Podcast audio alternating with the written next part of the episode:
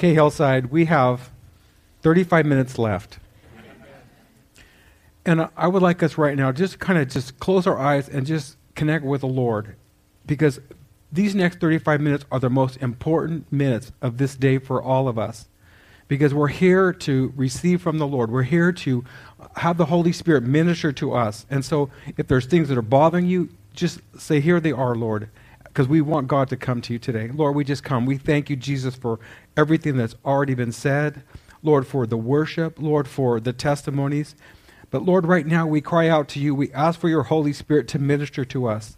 You know that when we walk out those doors, our mind and our emotions and our will are bombarded by so many other different things. You know the problems that try to arrest our thinking and, and arrest what you're doing in our heart. And we pray for that spiritual life that comes from you to download into us.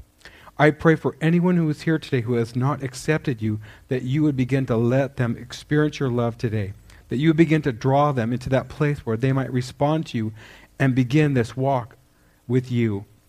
Come, Holy Spirit. You're aware of us in the most intimate way. God, you know, and it says in your word that you know our thoughts. Even when we're far off from you, you know our thoughts.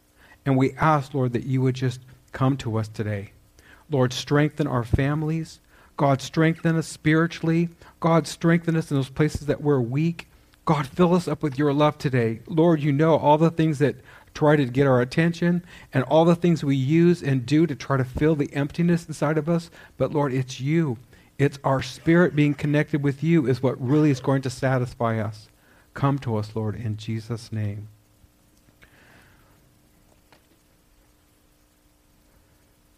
Been really talking about um, moving forward individually and as a, as a church.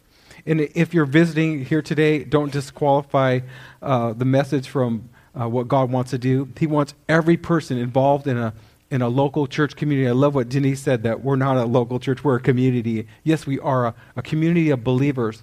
But God has called each person who received Jesus Christ to be intimately involved with a community of believers that they might grow spiritually and then give back with those spiritual gifts that God empowers each person who believes in Him to, to have. But I've really been talking about uh, in how Joshua, how Joshua took that generation and went into the promised land. And it's been on my heart for over a month about our congregation, what God's doing in us, individually and corporately, because He's taken us all into a new place. He's taken us all into a new place of understanding what our inheritance is in Him. And that inheritance not only is about our spiritual nature and our spiritual life and our future here, but it's about what God even does in our life in the natural. Appreciate James even sharing about uh, tithing. You know, again, partnering with God when we, we give our, our tenth to Him, we are actually having seed that is sowing into our own lives for a future harvest. And God is, challenges us in Malachi uh, to do that. So why? So He can bless us even more. But uh, our key verse today is 2 Peter 1 3 through 4. And again, the focus is about our inheritance. Peter says, for his, Christ Jesus' divine power, has bestowed upon us all things that are requisite and suited to life and godliness, through the full personal knowledge of him who called us by and to his own glory and excellent virtue.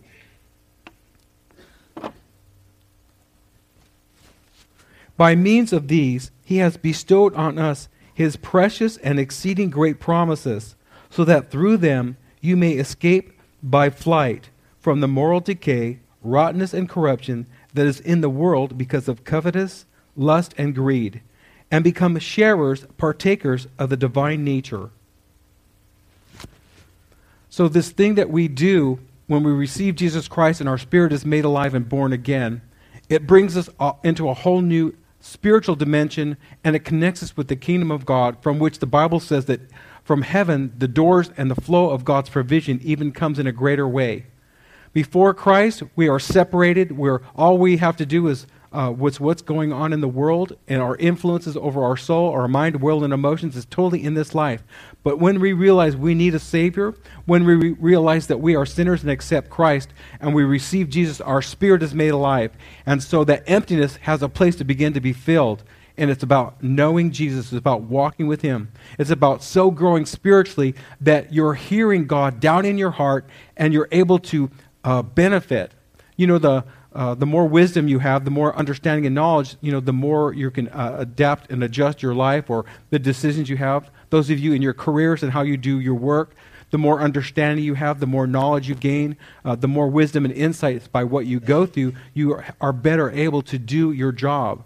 But it's that same way spiritually. Through Jesus Christ just coming and filling a place in our spirit, we are uh, jumped to this whole new level of being able to experience what God has for us.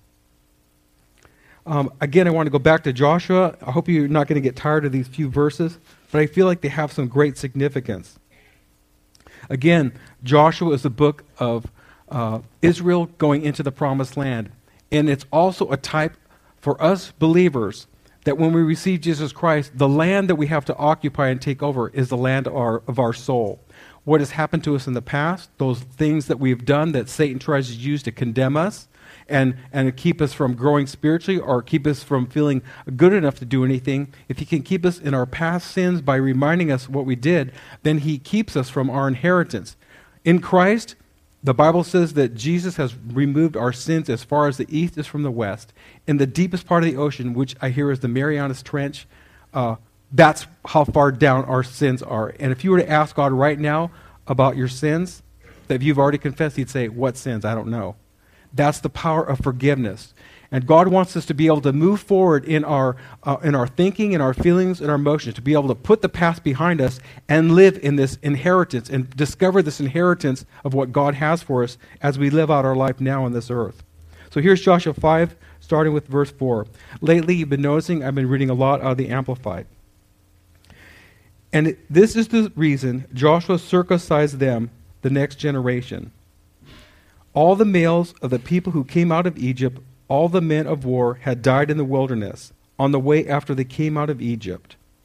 Again, that generation who had been in the wilderness, and because of their disobedience and being afraid to go into the promised land because they saw the giants, they pulled back in fear, and so they wandered for 40 years. And that generation of warriors died because they, they were in disobedience. And that circumcision was a, was a physical act back then, but as we've been talking about the last couple of weeks, when we go through the water baptism experience, there's a circumcision of the heart that happens, and, a, and the Holy Spirit begins to do a work to set us free from those things that keep us in bondage. And the Holy Spirit helps set us free in our minds, in our emotions, in our will, so that we can overcome as we go in and really live a new life in Christ.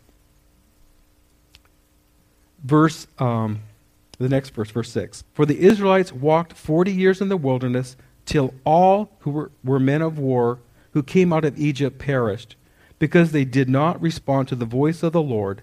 To them the Lord swore that he would not let them see the land which the Lord swore to his fathers to give us, a land flowing with milk and honey. Again, the land. Again, all of them. It's for everyone. And I feel like uh, prophetically, what I've been feeling for our church uh, and for people is God wants to do something of incredible change in our lives. God wants to move us past whatever it is that's trying to refine or define you and keep you. Whatever wilderness you've walked through, whatever season that's held you, whether it's grief or loss or finances or relationship problems or uh, dealing with your past, that God has you in the place right now and He's about ready to change everything for you. And even as, as you're here in church and as you get into a local church, there's something he's going to do in your change that's going to affect the body. I think it was uh, it's really something that we had people testify today about what's going on in their life. Obviously, God is doing something in our lives to transform and change us. And what is He doing? He's getting us ready to move forward. And as each person is moving forward in God, as they're placed in a body, they are going to move that body forward too. And we can see the work of the Holy Spirit bringing us into a whole new dimension and a whole new effectiveness together. Joshua 5 8. When they finished circumcising all the males of the nation, they remained in their places in the camp till they were healed. Again, that process, you know, when God begins to change us, when some of us are coming back to a new place of having a circumcision of the heart where we realize, man, even like Kat, your word was incredible today about being able to come back no matter how many times. God wants to forgive you and He wants to get you back up on your feet. but He wants to move you forward. And this circumcision, this change that He's doing spiritually in all of us right now, it's so that we could all move forward. And I was reading just something in my uh, in my reading this week, my personal reading. I was reading in Acts. Let's go to Acts uh, 27. This will be verse uh, 30 and 32. And it's interesting. You know, Paul's on that, uh, that ship, 276 people, and it's that thing where the Holy Spirit warns Paul, and Paul's a prisoner, and Paul wa- is warned by the Holy Spirit that this voyage is too late in the season. Winter is coming on, it's not a good time to sail. But because they wanted to leave this port, uh, it looked very fair weather, but as soon as they sailed out, out the storm started. And so they've gone 14 days in the most incredible typhoon you could ever think of. And these guys are on board. There's some incredibly strong sailors. And I tell you, at the end of 14 days, it says they had neither seen uh, land or sun or stars or anything. You know that they were shaken to the very core. You might call this voyage a wilderness experience. But they're at this place where, where God is about to do something. It's almost like you sometimes you go through the worst, you go through the worst of a season, you go through the worst in a wilderness or a trial before everything changes. And at the very point when you think nothing's going to happen, that's usually when God comes comes through. So let's read verse 30. And as the sailors were seeking to escape from the ship, when they had let down a skiff into the sea, under the pretense of putting out anchors from the prow, Paul said to the centurion and the soldiers, Unless these men stay in the ship, you cannot be saved. And when you think about what's going on, God is promising to deliver all these guys together. But there could not even been a handful of men escaping on their own that it would have just brought defeat and loss for all the rest of the people. I think that's interesting that there are seasons when God moves us corporately and collectively together. We're all in a place where God's wanting to change and do something powerful that transforms our life and transforms our experience so that there will be many more stories and testimonies because people are experiencing real change. I, I just love how my brother in law said, you know, the, the transformation that had, that Jesus became real in what he just went through. And I tell you, I don't know about you, but that's one thing about a wilderness. A wilderness will keep you in the place where it's safe, it's secure, but we get bored there. It's, it's a place where, yes, it's comfortable and we, we can predict and know what's happening, but it's a place where we are really in death. We are not living life. We're living uh, as like rabbits in a hole. And I tell you, God wants to move all of us.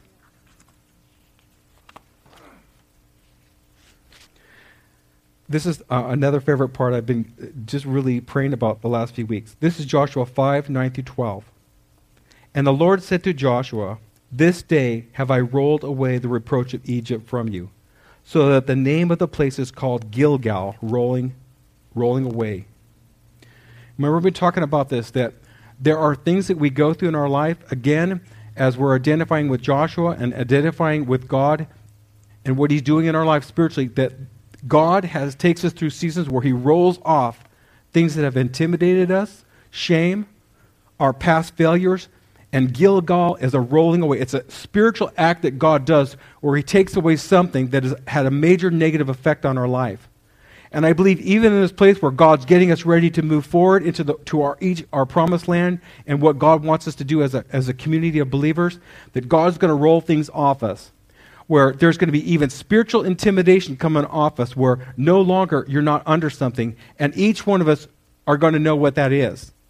And so believe, and if there's something that's been hanging on there and something you've even kind of kind of put to the side, begin to pray. Okay, God, this is that thing. This is my Gilgal. This is the thing. You've got to roll this off me. Maybe it's a sickness. Maybe it's a disease. Maybe it's something passed on generationally. Maybe it's a generational sin.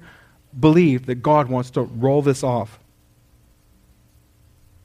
Verse 10 And the Israelites encamped in Gilgal, and they kept the Passover on the 14th day of the month of, at evening in the plains of Jericho. And on that same day, they ate the produce of the land, unleavened cakes and parched grain. Here's, here's a key verse I want to talk about. Verse 12. And the manna ceased on that day after they ate the produce of the land. And the Israelites had manna no more, but they ate of the fruit of the land of Canaan that year.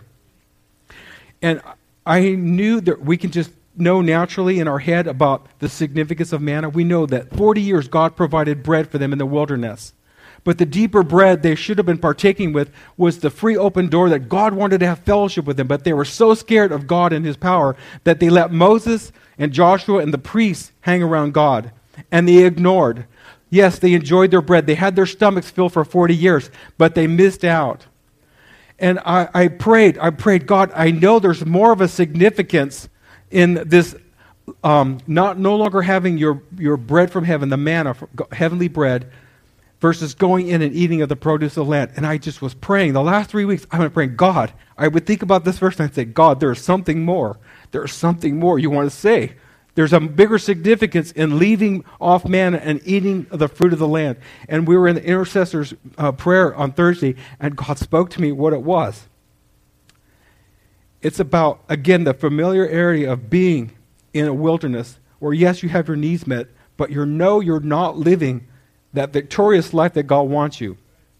And the thing about the promised land was God was going to be with you, and it was about your experience in the land of facing your giants and overcoming the obstacles and living out your inheritance. Hillside and everyone's here, God has a fresh experience and who He is for you. And if you're living in the wilderness and if you're relying even on old spiritual food, you are robbing yourself of what God has for you in the future. He wants to experience with you. And I, I don't think it's an accident. And in Joshua, the same chapter, Joshua 5 14 through 15, Jesus reveals himself as the Lord of hosts with two angels to Joshua confirming and affirming to him that he is going to be going with them into the promised land. Even though he can't be seen, it's a spiritual thing. He appears he appears to, jo- to Joshua. And I tell you, the Lord will appear to you as you step into your giants, as you step into what God has for you to inherit.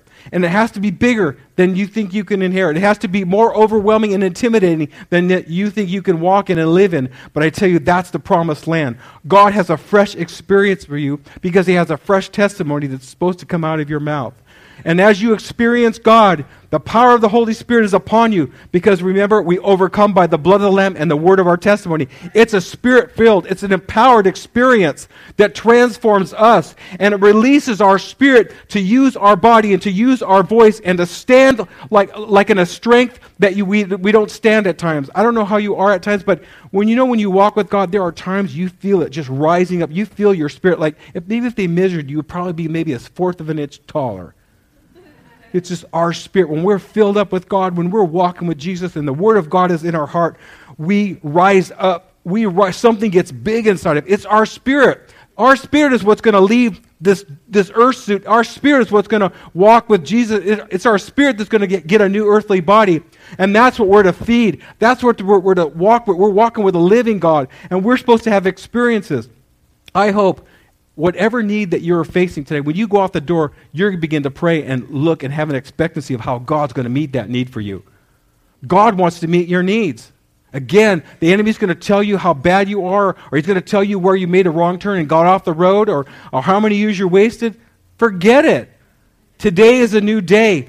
Today, the promised land stands before you and me.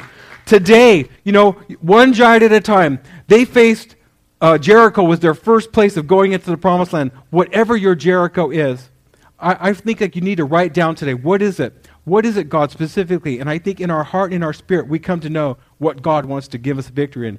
We come to know inside what we're supposed to overcome and what God's going to grant us. You know, fear is a, is a big thing. Fear is, is something that it's overwhelming but it's something that God wants to dispel in our life so that we might experience Him. And when you think of, uh, I, I felt like connecting this story also, the woman at the well from John 4. It was late in the day. Jesus and the disciples were hungry. Jesus was tired, so he sits down and he's asking a drink from the lady at the, at the well. And the disciples are off going to get food. And when they returned, they saw something different about Jesus. This is John 4:32. Jesus assured them, "I have food and nourishment to eat of which you know nothing of and have no idea. When you begin to go into this place that God has for you, when you begin to allow God to be Lord in, in your life, and you begin to move into this promised land, there's going to be an excitement that you haven't had.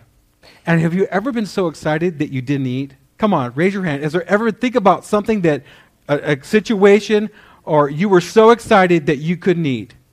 We all had those experiences. And Jesus was telling his disciples this. When Jesus sat down there, he was so hungry, he was so thirsty, but when he began to minister to that need of that woman in, in that place, there became an excitement because he was partnering in the will of God and he was reaching someone for Christ, for himself. I tell you, as you begin to press into your land, your life experiences, your experiences with God are going to be right there as people are around you. And you're going to find yourself just shifting conversations at time and sharing what God is doing. And you're going to see people come, come to the Lord. And at those places where you had apprehension about going into this new place or into this land, you're going to have a fulfillment that this is worth it. Because being satisfied spiritually is so hard to put into words.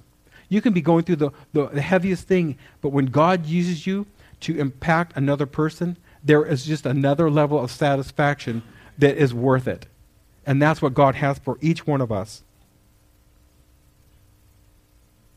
Work. Anybody scared of work? Some of you I know are overwhelmed and have to work too hard. Philippians 2:12. Paul's admonishing the Philippians and us in this in these this verse. Therefore, my dear ones, as you have always obeyed my suggestions, so now not only with the enthusiasm you would show in my presence, but much more because I am absent. Work out, cultivate, carry out to the goal, and fully complete your own salvation with reverence and awe and trembling, self distrust, with serious caution, tenderness of conscience, watchfulness against temptation, timidity, shrinking from whatever might offend God and discredit the name of Christ. when you think about work, when you're really working hard, you get tired. But the work he's asking us to do is not really um, a heavy duty work, but really it's a work with our soul. Because it's our emotions and our will and our thoughts that looks at the things of God or looks at whatever life changes that we have to make, and we just think it's overwhelming, and we go sit on the couch or we, we turn away from what God wants us to do. But really, it's just simply coming to God, even bringing what you see as a resistance, praying about those giants in this land God is about ready to take you into, and asking Him for His help. All we have to do is surrender our will. God is the one, by the power of the Holy Spirit, that does the work. So our work is simply grabbing hold of what the Word says and bringing our will, bringing ourselves to God, and letting Him deal with our resistance. And then again, it's His power that does any changes that's going to happen in our life. Any changes that God wants to make, He's going to help us do. And when you know He's the one doing the work in us, and He's the one empowering the changes in us, it's a little bit easier. Even though it looks so overwhelming and so impossible, that's exactly where God wants to show you His, show you his power. In 1 Timothy 4 7 and 8, refuse and avoid irreverent legends, profane and impure godless fictions, with or mere grandmother's tales, and silly myths, and express your disapproval of them. Train yourself toward godliness, keeping yourself spiritually fit. For physical training is of some value, some usefulness. But godliness, spiritual training, is useful and of value in everything and in every way for it holds promise for the present life and also for the life which is to come.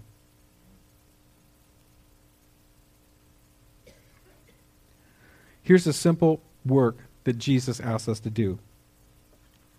This is John 6, 27 and 20 through 29. Jesus had just fed the crowd of 5,000, so there was a crowd following him. Their stomachs were full, and he knew this guy could supply things. And he says to them, Stop toiling and doing and producing for the food that perishes and decomposes in the using, but strive in work and produce rather for the lasting food which endures continually, unto life eternal. The Son of Man will give, he will furnish you that. For God the Father has authorized and certified him, and put his seal of endorsement upon him. They then they said, What are we to do that we may habitually be working the works of God? What are we to do to carry out what God requires?